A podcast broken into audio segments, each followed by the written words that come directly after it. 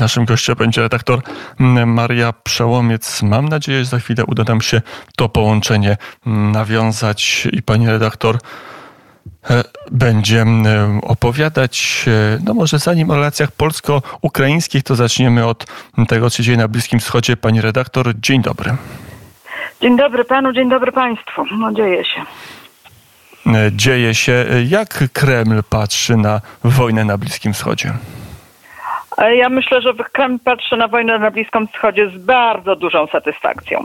To znaczy bardzo się cieszy i tutaj e, parę, parę, na parę rzeczy chciałabym tutaj zwrócić uwagę, zresztą posługując, posiłkując się ekspertami że po pierwsze, um, oczywiście Kreml wiem, ustami MSZ-u, pani Zacharowej słynnej, tudzież Ławrowa wzywa do tego, że trzeba tutaj wiem, negocjacje przeprowadzić, trzeba to rozwiązać pokojowo. Natomiast tak, nie potępia ataku Hamasu na, na Izrael, nie potępia tych mordów na cywilach, a przypomnijmy, że wśród, wśród tych cywili, czy cywilów musi być bardzo dużo byłych obywateli Rosji, dlatego że rzeczywiście e, migracja z, z Rosyjskiej Federacji do Izraela w ostatnich no chyba już kilkudziesięciu latach była bardzo duża.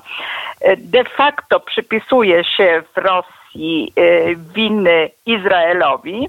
Tutaj ciągle y, oficjalne y, czynniki zwracają uwagę, że to wina Izraela, ponieważ blokował, Izrael blokował proces tworzenia niezależnego państwa mm, palestyńskiego. Poza tym próbuje się wprowadzić taką mm, pozorną symetrię w, w traktowaniu obu stron, czyli to, o czym wspomniałam, wezwanie do zawieszenia broni w momencie, kiedy działania bojowe toczyły się jeszcze, bo to siódmego się pojawiło, na terytorium Izraela. No i oczywiście to, co najważniejsze, czyli próby wykorzystania konfliktu do skłonienia Zachodu, aby wspólnie z Rosją podjął działania dyplomatyczne. Chodzi tutaj o taki kwartet pośredników, to, jest, to była taka inicjatywa ONZ czterech państw, między innymi Rosji i Stanów Zjednoczonych, które e, miały e, doprowadzić do, do jakiegoś pokoju do, do, między Palestyńczykami a Izraelem. No i naturalnie podkreślanie, że Rosję trzeba uznać za niezbędnego partnera w procesie uregulowania tego konfliktu bliskowschodniego. Nie jest to sytuacja wygodna ani dobra dla Ukrainy. Niestety.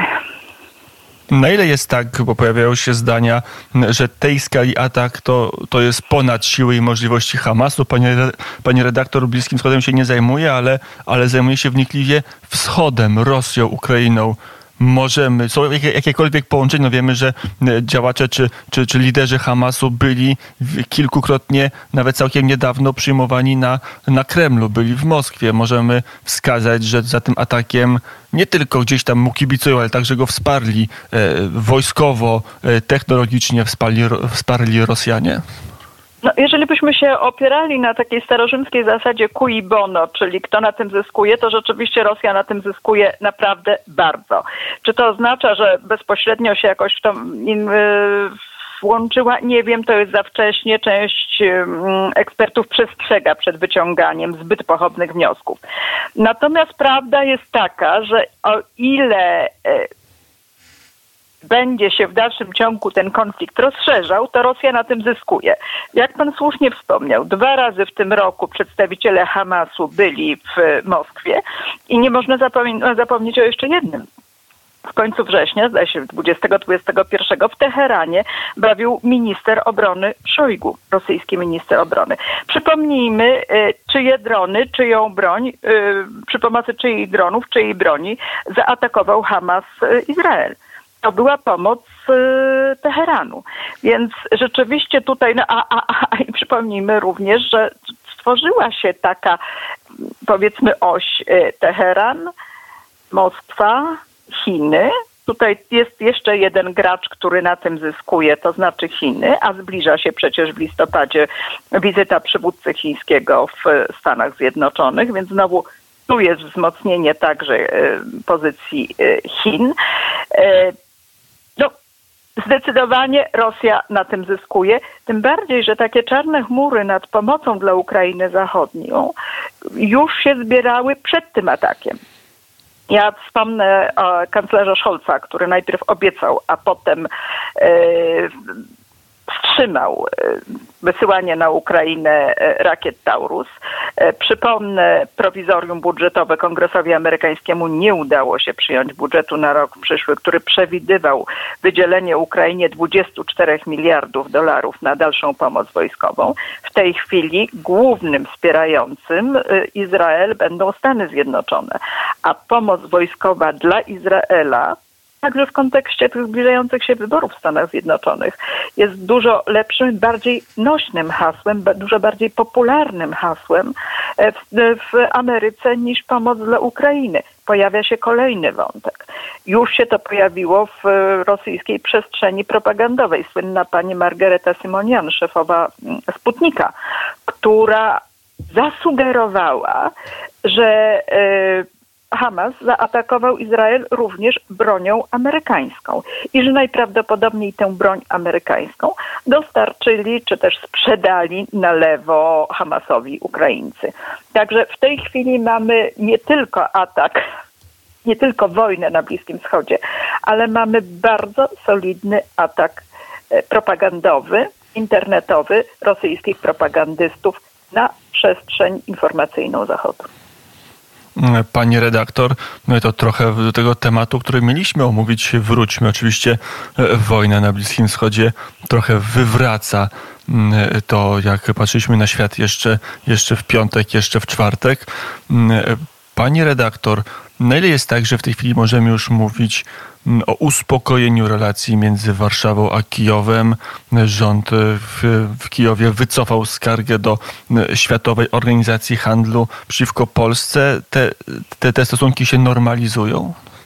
Mam nadzieję, dlatego że jak ja to obserwowałam, to było, przepraszam bardzo, ale najbardziej idiotyczne zaostrzenie e, na linii Kijów-Warszawa, jakie e, można było obserwować. Ja nie wiem, czy rzeczywiście za tym stoi fakt, że prezydent Zełęński postawił w tej chwili na Berlin i, i Paryż. Być może tak, dlatego że z, i z Berlina i z Paryża przyszły obietnice, że rozmowy akcesyjne dotyczące członkostwa Unii, e, Ukrainy w Unii Europejskiej rozpoczną się się już w tym roku. Tylko warto by było uświadomić Kijowowi, że rozpoczęcie rozmów akcesyjnych, to mógłby zapytać o to e, Turcję, to naprawdę jest zaledwie początek być może bardzo długiej drogi i być może drogi donikąd. Dlatego, że Ukraina ma ciągle bardzo duży problem z korupcją i wiadomo, że to będzie znacząca nie tylko wojna, ale to będzie również znacząca przeszkoda. Wracając do stosunków polsko-ukraińskich, troszeczkę moim zdaniem zanerwowo zareagowała również strona polska.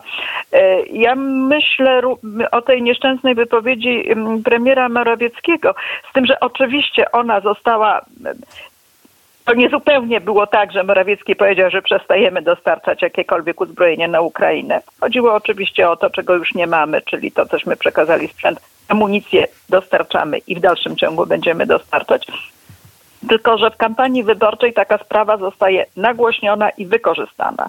Kijów też troszeczkę nie zwracał uwagi na to, że kampania wyborcza w Polsce trwa. Kampania wyborcza w Polsce jest bardzo ostra. Y, ja znam kilku ekspertów ukraińskich, którzy wielkie nadzieje, kilku powiedzmy jednego, który wielkie nadzieje wiąże z ciągle mimo że się już parę razy rozczarował z Donaldem Tuskiem. On zresztą udzielił dosyć paskudnego wywiadu Rzeczpospolitej, e, obarczając właściwie Polskę winą za, za zaostrzenie tej sytuacji. Więc moim zdaniem z jednej strony naiwność, to chyba jednak naiwność Ukraińców, polityków ukraińskich, z drugiej strony czasami zbyt mocna reakcja ze strony polityków polskich zaostrzyły, bez sensu kompletnie zaostrzyły tę sytuację. Także ja na przykład nie wiem, czy był były jakieś y, rozmowy przed tym, y, powiedzmy, za zamkniętymi drzwiami y, obu stron na temat, czy, czy polscy politycy próbowali wytłumaczyć Ukraińcom, dlaczego kwestia zboża jest taka ważna i podkreślać to, co nie zostało podkreślane, co zostało w Polsce zbyt mało, w tej chwili już jest, ale było zbyt mało podkreślane, że tranzyt idzie przez cały czas i nie tylko idzie, ale się zwiększa. Że nie jest to kwestia tranzytu, a tylko eksportu tego ukraińskiego zboża. Ale no tak, tak no... jak mówię, no, mam nadzieję, że, że to się. No zresztą, przepraszam, w obliczu dużo większych problemów, jakie w tej chwili nam daje i Ukrainie, ale nam również wojna e, na Bliskim Wschodzie, oby ona się nie rozlała, oby się szybko zakończyła, e, to, to mi się wydaje, że te polskie, polsko-ukraińskie napięcia przestają mieć znaczenie. Oby. Pani redaktor, no to wszystko dzieje się bardzo mm, szybko. Mm, kolejne informacje przychodzą, ale e, czy na Ukrainie jakoś już jest podsumowany ten, no chyba widoczny, chyba realny proniemiecki zwrot prezydenta Zełęńskiego, mm, jego ewentualne zyski? No wiemy, że rakiety Taurus chyba nie będą przekazane mimo tego zwrotu, bo, bo Berlin się obawia eskalacji. E, czy w tej chwili jest jakiś namysł nad kierunkiem polityki europejskiej Kijowa? Znaczy, jeżeli bym sądziła tylko z moich rozmów z ukraińskimi ekspertami, większością ukraińskich ekspertów i z komentarzy, jakie czytam e, w ukraińskich mediach e, społecznościowych, tak. Tak, dlatego zresztą od początku większość ekspertów była zdania i wyrażała się, że jest to błąd ze strony władz w Kijowie. Więc mam nadzieję, że tak, że ta refleksja następuje, ale tak jak mówię, no, musimy poczekać. Mi jest strasznie trudno w tej chwili, tak jak pan powiedział, sytuacja się zmienia jak w kalejdoskopie, trudno przesądzić. Y, rzeczywiście jedynym, powiedziałabym, pozytywnym skutkiem tej, tej wojny, y, to, to już mi dosyć strasznie, ale jedynym pozytywnym skutkiem tej wojny może być ponowne zbliżenie polsko-ukraińskie, jednym ze skutków, a, czy skutkiem, przepraszam, e, a też rakiety Taurus.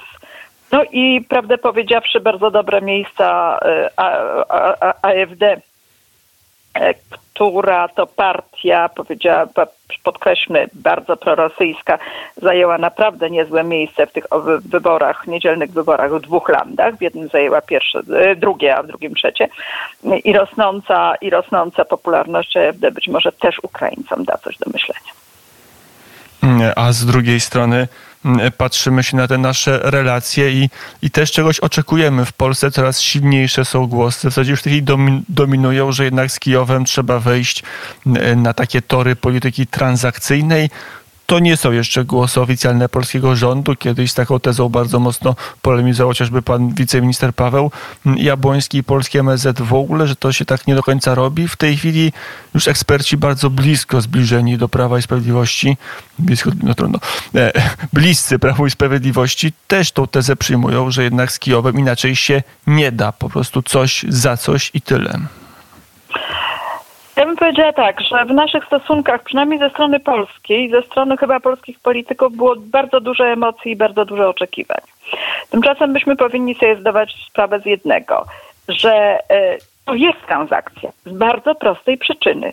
Trwa wojna bardzo blisko nas dotycząca, w której nie giną polscy żołnierze i która toczy się na innym, nie na polskim obszarze. I to jest coś, co jest dla nas nie do przecenienia. Nie należy się niczego spodziewać, nie należy oczekiwać wdzięczności, nie należy e, emocjonalnie do tego podchodzić i uważać, że już jesteśmy przyjaciółmi na śmierć i życie, ale należy doceniać to, jak ważne to jest i ile my zyskujemy na tym, że Ukraińcy walczą również za nas. I w naszym interesie jest, żeby Ukraina tę wojnę wygrała. Z drugiej strony, oczywiście, no chwała Bogu, że parę miesięcy temu została powołana e, pełnomocniczka pani Emilewicz e, do spraw e, no, takich kontaktów już biznesowych z Ukrainą. Naturalnie, że trzeba bardzo mocno pilnować, żeby Polska zyskała, czy za, przepraszam, zarobiła. To brzmi brzydko, ale, ale jest dobre. Zarobiła na, na odbudowie Ukrainy. Trzeba zdecydowanie domagać się wreszcie zgody na ekshumację ofiar Wołynia. To, nie można mówić, no jest wojna, to, to, to poczekajmy i tak dalej. Ja też byłam zwolenniczką tezy, że jest wojna, to poczekajmy. No nie, wygląda na to, że jednak to jest bardzo ważne. Także należy po prostu, tak jak, przepraszam bardzo, to, może nie do tego stopnia, jak postępowała, postąpił Zachód z Polską, bo Zachód nas zdradził. My Ukrainę zdradzić nie możemy z bardzo prostej przyczyny, byłoby to wbrew naszemu interesowi, ale należy niestety zimno negocjować. I o tym Przy mówiła jeszcze Maria jedno chciałam, Jeszcze jedno chciałam dodać. Tak. Należy dalej pomagać ukraińskim uchodźcom, dlatego że ten kapitał, który my zbieramy, a wiem to po sobie, bo też jestem w to zaangażowana, który my zbieramy dzięki pomocy tym ludziom, naprawdę jest nie do przecenienia. I, do, I o tym mówiła Maria Przełomiec, dziennikarka, autorka no, oczywiście programu kultowego, legendarnego, istotnego programu na polskiej mapie publicystycznej Studio Wschód. Pani redaktor, dziękuję bardzo za rozmowę. Dziękuję bardzo panu, dziękuję bardzo państwu. Mimo wszystko życzę miłego dnia. Do usłyszenia. A to była strategia dla Polski. Strategia dla Polski. Sponsorem programu Strategia dla Polski jest Orlen.